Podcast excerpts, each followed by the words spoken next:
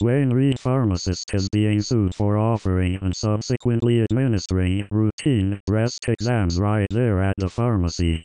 One Lebanese woman who was put through the humiliating procedure finally brought the situation up to the store and the police. In her suit Hayat Amouri says the experience traumatized her. She also blamed the pharmacist's co-workers, whom she claims saw what was going on but ignored the abusive treatment and allowed it to occur. A spokesman for Duane Reade said placidly, we regret that this occurred.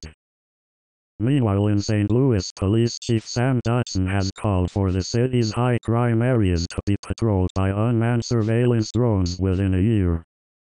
An ACLU representative responded by labeling the drones, Big Brother in the sky all the time, before we get too far with this technology I think we as Americans deserve to know the rules that would protect us from that kind of constant surveillance day in and day out everywhere we go.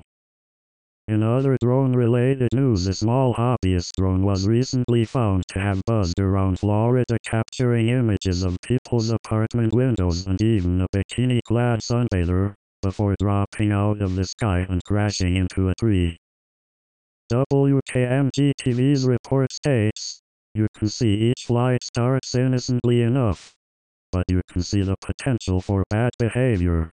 In one shot, the drone races toward an apartment window, getting within feet of the glass.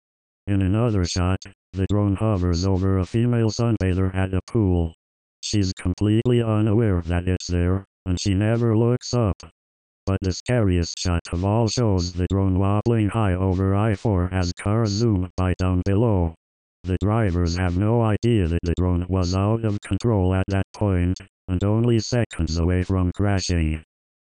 Visit justthefactsandmyopinion.com for more.